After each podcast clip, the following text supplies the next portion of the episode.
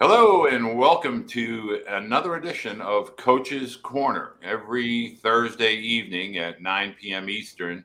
Coach Serrano and myself, we get to talk to uh, college coaches from all across the country, from all levels and divisions. And our hope uh, and our purpose is to help inform and educate both parents as well as student athletes uh, that are going through the process and looking to educate themselves.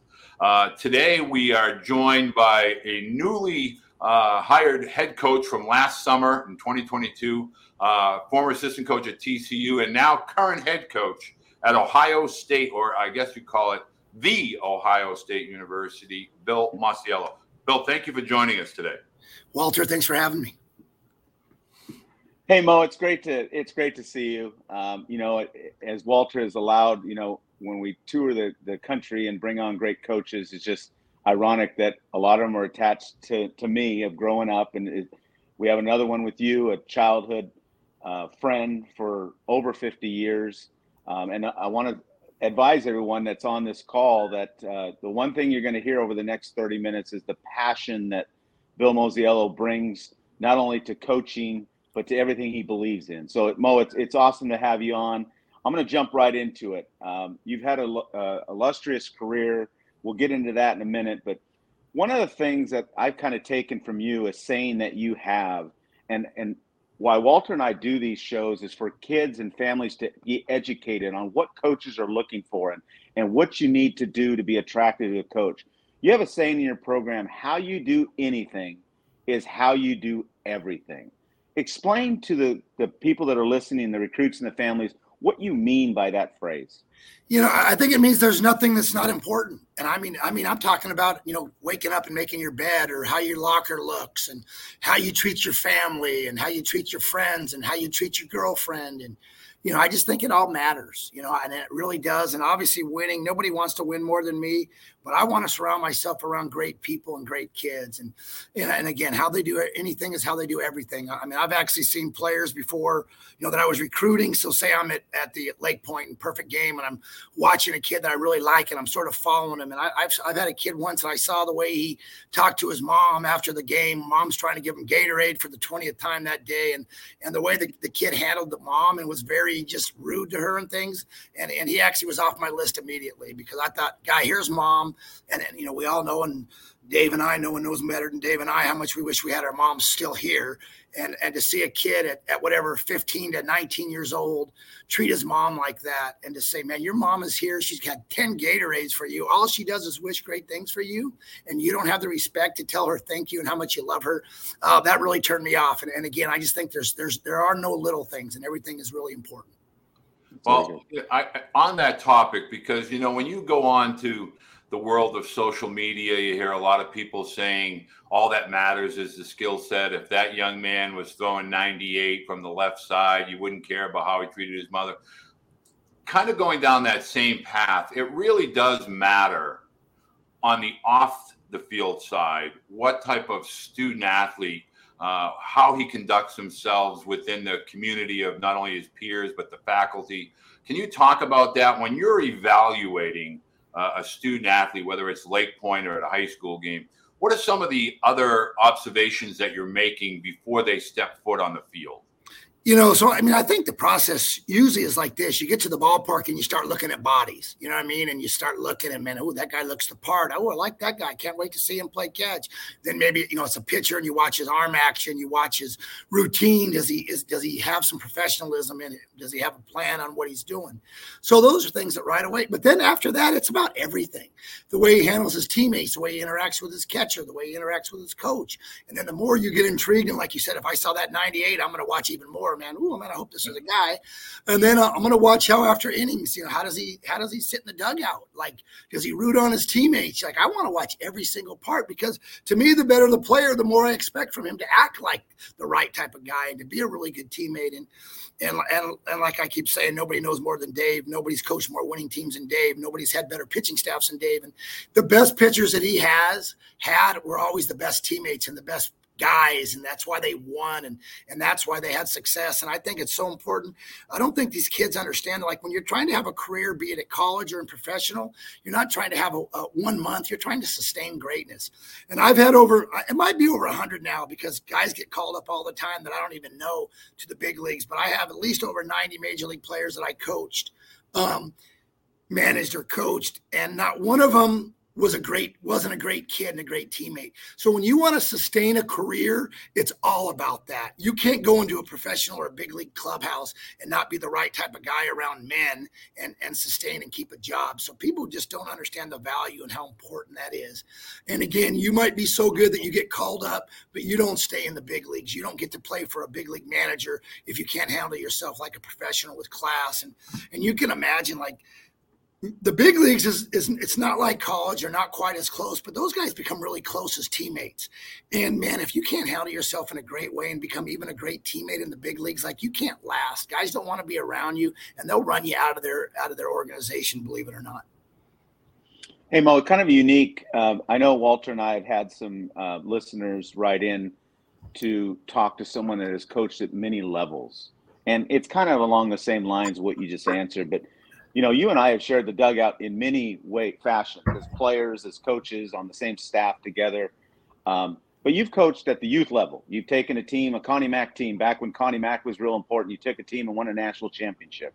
You've coached at the junior college level. You've coached at the minor league level. You've coached uh, as an assistant and now as a head coach at the Division One level.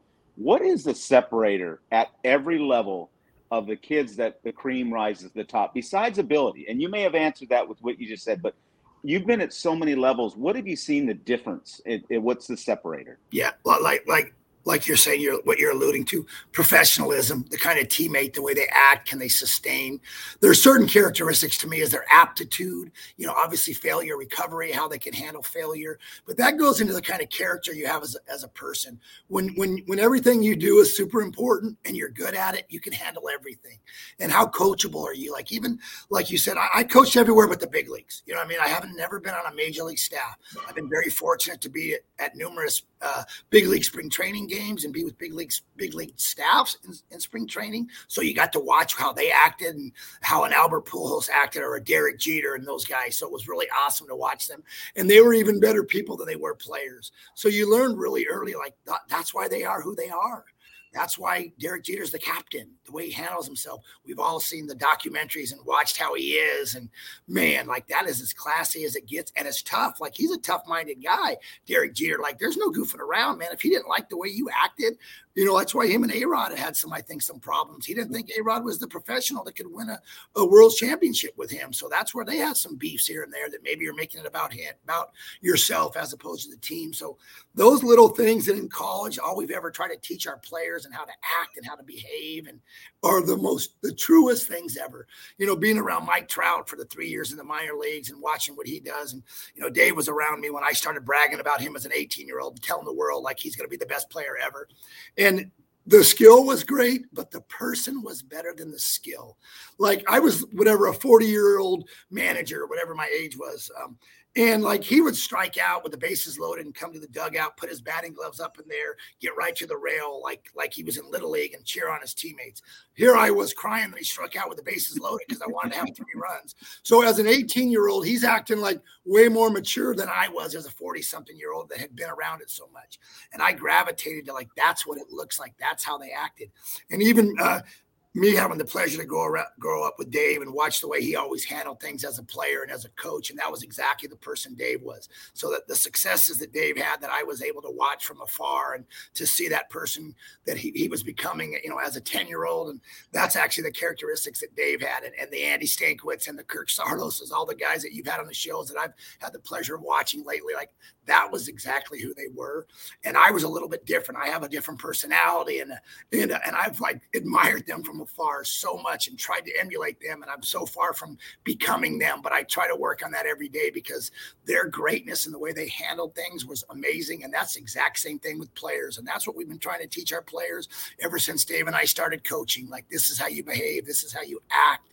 It's so important that your teammates love you and value you because that's going to give you a sustainable career and it's going to help you win games. I promise you.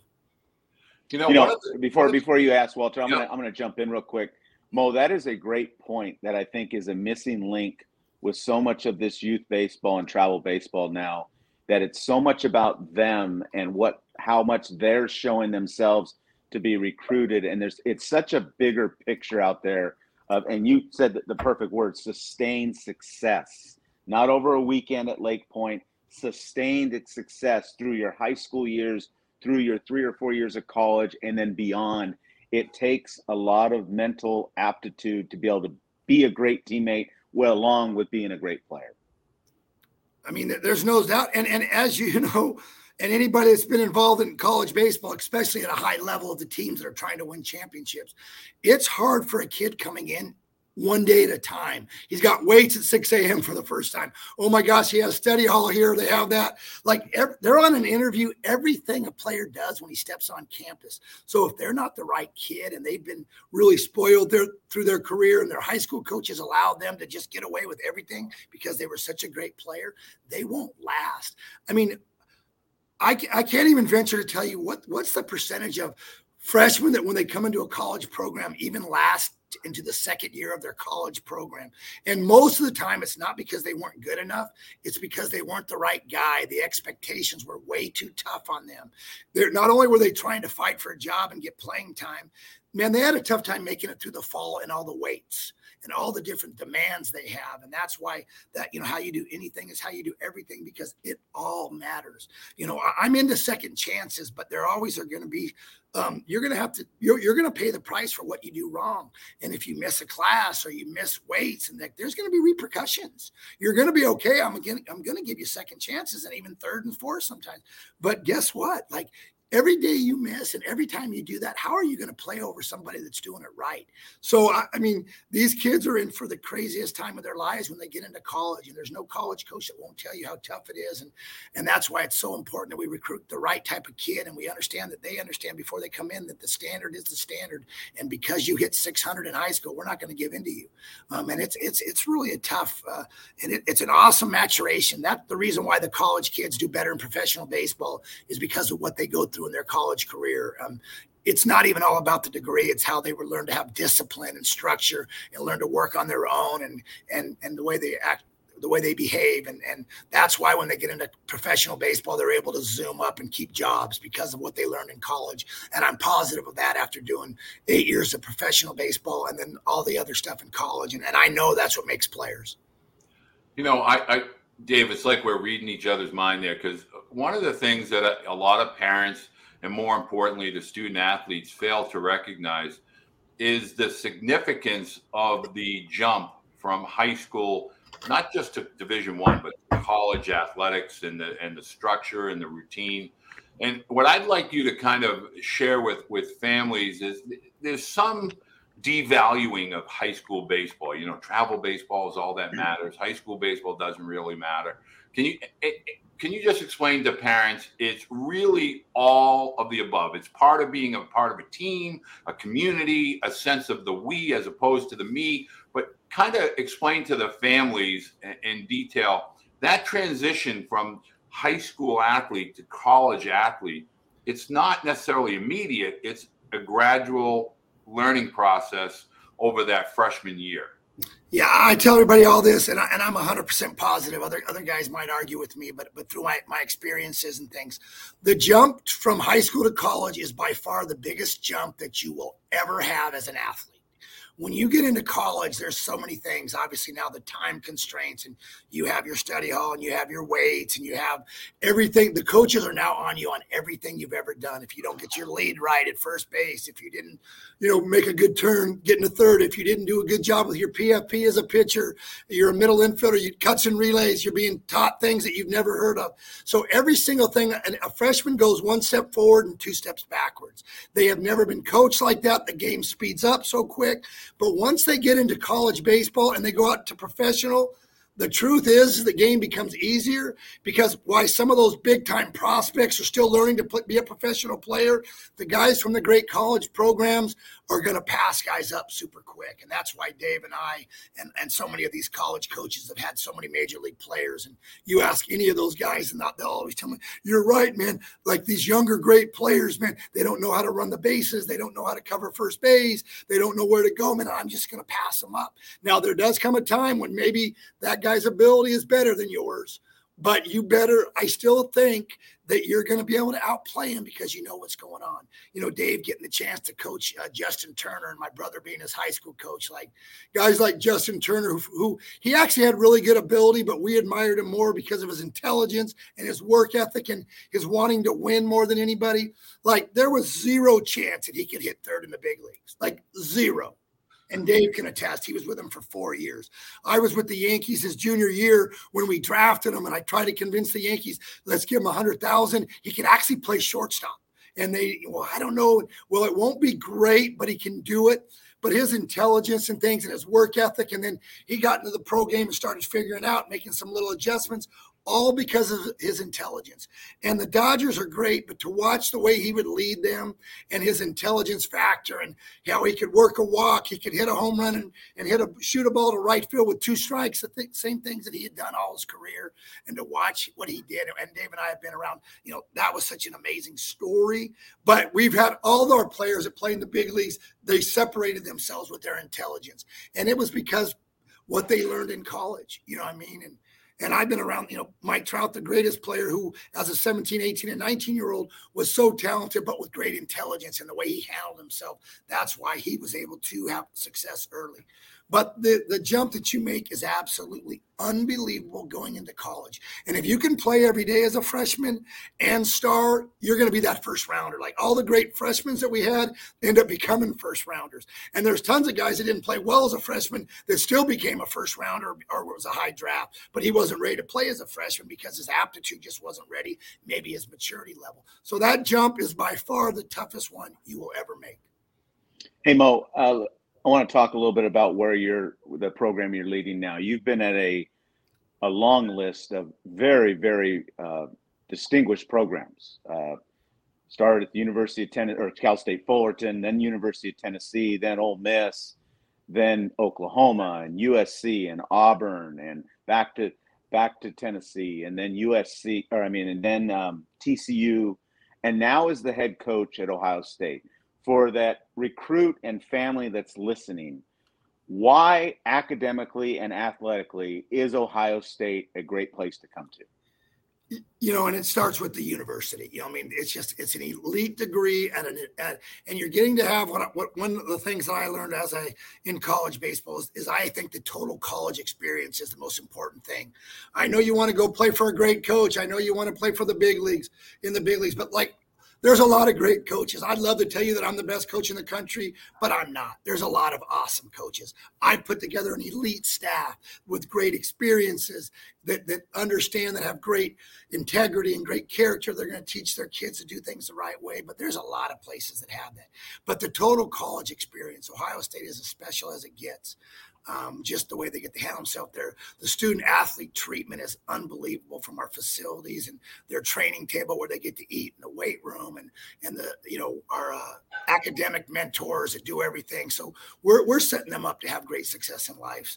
Um, nobody's ever dreamt more about the big leagues than me or had wanted to get our players to play in the big leagues. But the older I get, every single day, it's about their experience in life. How am I building men? Am I am I giving them the opportunity to be successful in life? Life. And that's, you know, I've in my last probably 12, 13 years, that's become more more important for me every single day. And, you know, Dave and I have an older kids that have been through it and we've seen their ups and downs as players. And we had dreams for them to be in the big leagues. And and with Dave, Kyle still fighting that dream. But we we've learned, man, we're just trying to develop great kids that can function in society and become a great, uh, you know, that somebody wants to hire because of the person they are, that they can have su- success. Again, when I talk about sustainable success, and, and that's, you know, trying to build a, a kid to become a man so that he can become married and have a family and have a successful job and be able to go on vacations and have a real life in this coaching job. You know, we know how tough it is, and we want our sons to do things like, buddy, I need you to have a real life. Our job's never been a real life. Guys like Dave and I never thought we worked a day in our life. You know what I mean? Because we, we it was just what we did and it's what we've always done. But we we learned how tough it is but Ohio State's a really special place, and I I know there's a lot of awesome places, and and here with me is like no one's gonna love their love their kid more than me. Nobody's gonna challenge them more than me. No one's gonna have expectations more than me, but I'm gonna love them to death. It's not always gonna be pretty. They're gonna always know where they stand. They're always gonna know what they need to work on. Um, but man, I'm gonna love them, and I'm gonna make sure they're setting themselves up for life. And my staff that I was able to put together, you know, thank goodness they're they're better than me in all aspects, and that's why I chose them. And it's not hard to do things better than me. But I have a great group around them. They're going to have, we all have the same goals for our kids in our program. You know, Bill, I, I, I get a lot of questions from families that talk about, you know, various conferences and so forth. And the Big Ten is, you know, if I mention Big Ten, I'm in Boston and New England, and we think football, we think Ohio State, Michigan, we think Penn State. Um, the, the conference, from a baseball perspective, is about to undergo uh, some changes. And do you use that with regard to your recruiting? You know, we got UCLA, USC coming in, and uh, I'm going to start to look at some of my West Coast guys and, and utilize that part of the country with regard to your recruiting. You know, we already we were already on that. Even the, you know, we we had a couple of California commits even before they made that change, and obviously it helps. I don't really sell that very much. Um, I think we have eight commitments from California I don't know if it's four or five next year and then two or three in the 24 class, but I think we have eight California kids and that only helps it. Um, and I should talk about that a little bit more. Hey, we're going to be coming into your city um, at least once a year. And we already have the West Coast swing that we're doing so much as it is. And that's what's helped us attract them. And I do think, you know, Dave and I grew up and, and Dave and I made a living at Tennessee right away and had great success with California kids because getting out of California and seeing how incredible the experiences are at football games and just everything. Man, it's it's really alluring to them. So it's it's different. I do think some kids from California want to get out of that. Um, you know, Dave and I love to go back to California because we still know how neat, neat, that place is. But we're also glad when we get to sneak back out too. So, but, we, but that's our roots and that's our love. And you know, when I heard Andy speaking last week, you know, we, we grew up with exactly what he talked about. But he never got to be like us and go to an SEC or a Big Twelve or another place to fall in love with how different it was. So he'd sort of only known that area. And Dave and I basically, when we went out, basically said, "Hey, man, this is where we want to be. I want to make a living here. I want to raise a family." Um, so we saw how special it is. The Big Ten's getting better every day. It only helps us to have UCLA and SC. But to me, I'm so focused still on the group right now. I still sort of forget that they're coming. And I still, it's confusing to me. How they're they going to do the schedules and all those things? So I really haven't thought a lot about that. Um, but it's going to be awesome to have them in. I'm not excited about co- uh, coaching against Andy. I don't. I hate coaching against friends. Um, so I, you know, one of us are going to have to lose, and I know what a great coach he is. So I'm not really excited about playing him, but I don't mind getting to play UCLA. I know Coach Savage is awesome, but I'm, you know, I'm a friend of his, but it's not like with Andy and Dave. Like I just we know how gut wrenching losses are. The only good thing about Andy is he handles losses a lot better than I do. So I always tell him, Andy, you you can lose a lot better than me, but give me a couple wins right here. It's the end of the world when I lose, but for you, you're going to just get them tomorrow. So that's why I love Andy so much. Hey Mo, I'm gonna. Uh, I want you to touch briefly on how this affects you and your program. You're you're you're trying to build a program. Is the new legislation that's just come down the 40 man roster? Um, the the recruitments, uh, how they've cut back on on how early you could contact kids, which I'm a big fan of. But as I'm I'm out of the business now, you're you're trying to build a program. So how does that how does that affect you in a good and bad way in regards to the roster limit and then or the roster increase and the fact that you've got to stop recruiting that freshman and sophomore and maybe even the junior high kid now? You know, that's a great point. I'm going to start with and and and I and I truly mean this. Um, I care more about where college baseball is going and all those things and how it affects me personally. So I am elated that we've made these rule changes. I want those. I've wanted those changed forever. I think it's going to change the style of coaches' lives. Hopefully, uh, every second we're on call, I get a freshman calling me in high school, got to answer it. I know exactly who it is. I can't miss his call. It's going to change our lifestyle off the field. Um, in the summers, I don't need to now worry about the freshmen and go see a million freshmen and sophomore games. We're still going to do our due diligence. We have to prepare for that. Those are going to be the guys that at one time that we're going to want to recruit, but we don't need to be there every second. For me personally, when you're up and coming and you're and you're recruiting at a high level and recruiting, you know, lots of players, you're trying to have a little more power by number because we got to get in a lot of players and we're trying to create great competition. I like the 40 man as opposed to 35 because we're trying to bring in a lot of numbers and we're trying to have great competition. Um, a little of my heart's changed a little bit. I always wanted the low numbers of recruits coming in, and man, I hated to have too many kids. And but now it's like, man, we need to bring in players, and I want to have competition. And it used to always be, I'd really recruit like, okay, he's going to be my shortstop. We're going to bring in these two guys. But now I'm gonna, I'm bringing in more numbers. Uh, obviously, there's only a certain number you can go to. So we're going to go up to that 40 and we'll have probably, you know, 44, 45. And those extra four or five kids will know coming in, hey, you, you know, it's going to be a little tougher for you to make it, but here's where you are, but we are going to give you an opportunity. Um, but I'll never be like some schools that are in the 60s and, and get rid of 20 to 25 guys. I mean, I have a tough enough time sleeping at night, knowing that I that there's going to be a time next December where I got to get rid of three to four kids. I don't know how you could do 20 or 25. Like more power to you, buddy. Um, let me ask you, let me ask you this, Mo. Walter and I have talked about this off the air. Um, and we're going to have Kendall Rogers on soon and, and, get some of the legislation updates um, for our, our listeners. But don't you think with the NCA making this move to 40, which there's pros and cons to it for every organization, don't you think they should limit how many kids you could have on your fall roster to prevent exactly what you just said? Those teams that are monopolizing players, bringing in 60, 65 guys, and 2025 are going to be out out of a program in come December.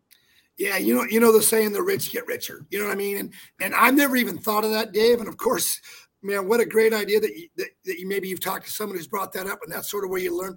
But that would be awesome. Like that would just be, we're in this for the kids. So like just the the up like, and I don't know the number 47, 45, but so that so that certain schools can't monopolize all the really good players. And some of those schools and i'm jealous because i wish i could do it.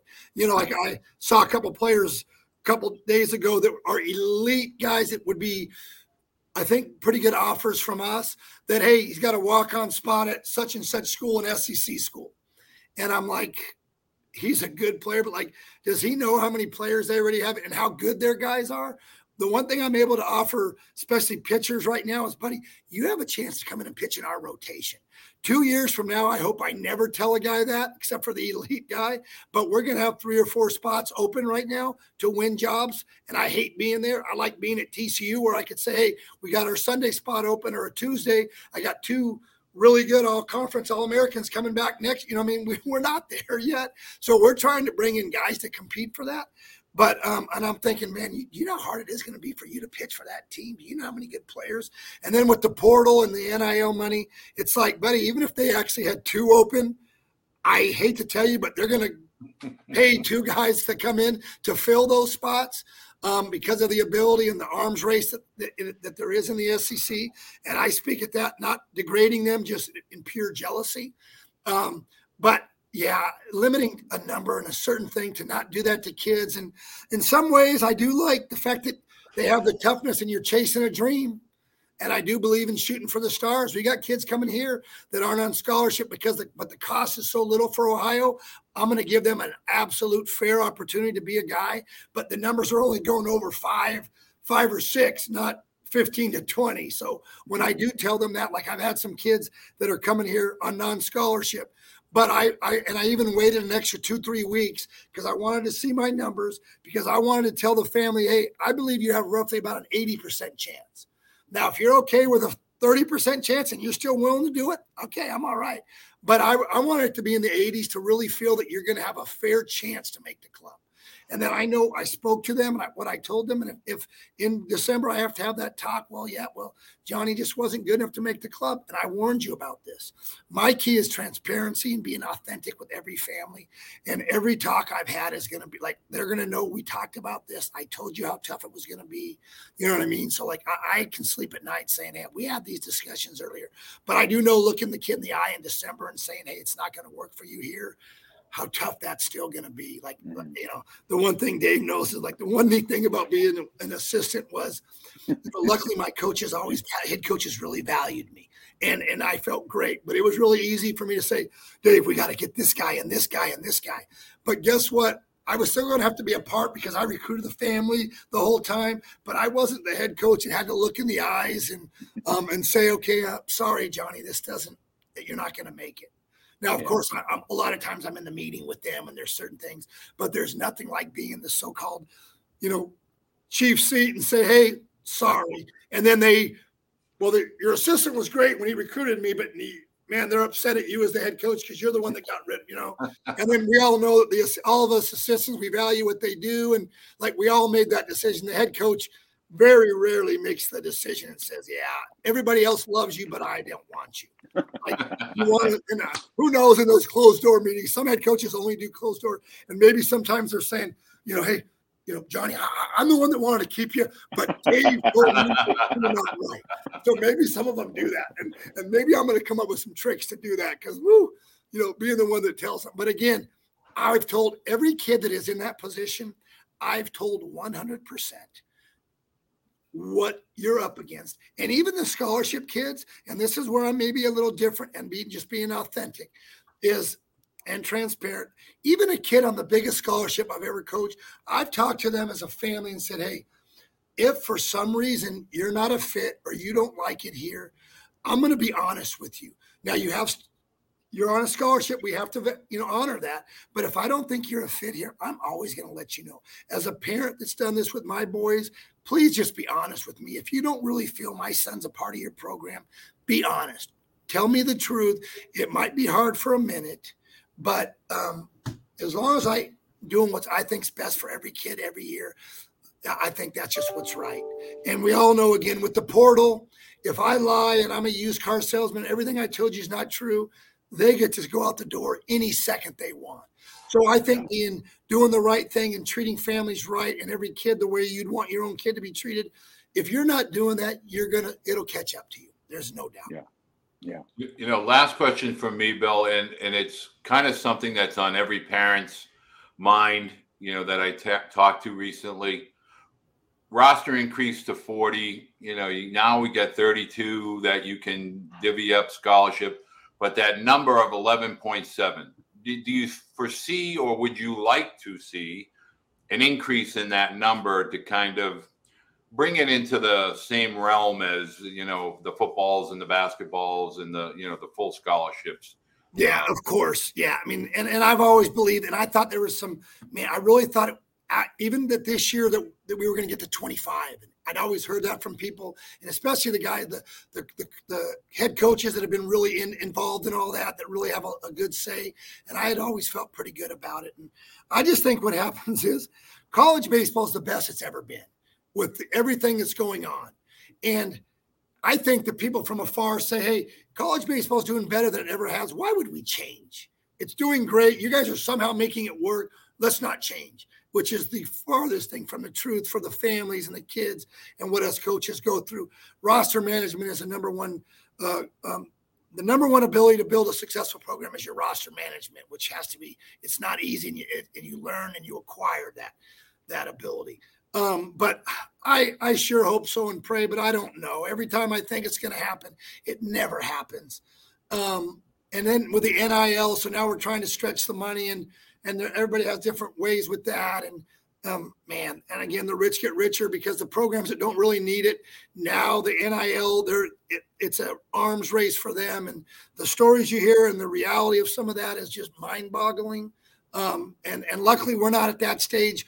We're going to raise NIL money, just help with the cost, and maybe hey, we're going to be able to give you more money than you had in your scholarship, so now we can give an out-of-state guy more money for his scholarship. Like so, we're we're more going to do it to help families financially and to get in, get better players, and then help some of the in-state kids so they can actually not pay as much. Well, Mo, this has been fabulous. Uh, you know, another great show that Walter and I brought on another great guest. And for the listeners out there, I want you, it didn't take very long for you to understand that Coach Mo is very passionate, uh, believes in what he believes in. Um, I've seen it firsthand. Mo said it himself. He's going to push you in, in his program, he's going to push you the limit. But at the end of the day, he's going to love on you because he knows what's the most important thing. So, Mo, great as always to talk to you. Walter, what you, you don't realize is Mo and I used to have these conversations as 10, 11, 12 year olds on the phone all the time from our home phone. And I wish we would have done podcasts then because I think we could have educated people. A lot of times it was about the big red machine versus the Dodgers. He loved the big red machine and I was a Dodger fan. But I think that's why both of us became coaches. Uh, we were average players that made ourselves good players because of our work ethic. And we became coaches because we didn't have a professional career, and the way of staying in baseball was to coach kids and get them to that level. So, Mo, as always, I love you. Great to see you, and we would really appreciate your time and and and go Buckeyes. Yeah, thanks, guys. Walter and Dave, what you guys are doing to to educate these parents is is second to none, and I'm so proud of the job that you guys are doing. And Dave, love you, and thanks for always being there for me. Have a great day, Walter. Thank you, Bill. Thank you very much. And I want to let everybody know that next week's guest is going to be a associate head coach at the University of Arizona. David Lawn is going to join uh, Coach Serrano and myself. We're going to talk a little bit about the Pac-12 and Arizona baseball. Any questions about you know Coach uh, Bill Mosiello, Ohio State, Big Ten, anything like that? Drop us some comments. We'll make sure we get to you and answer your questions. Thank you for joining us, and join us next Thursday. Thank you.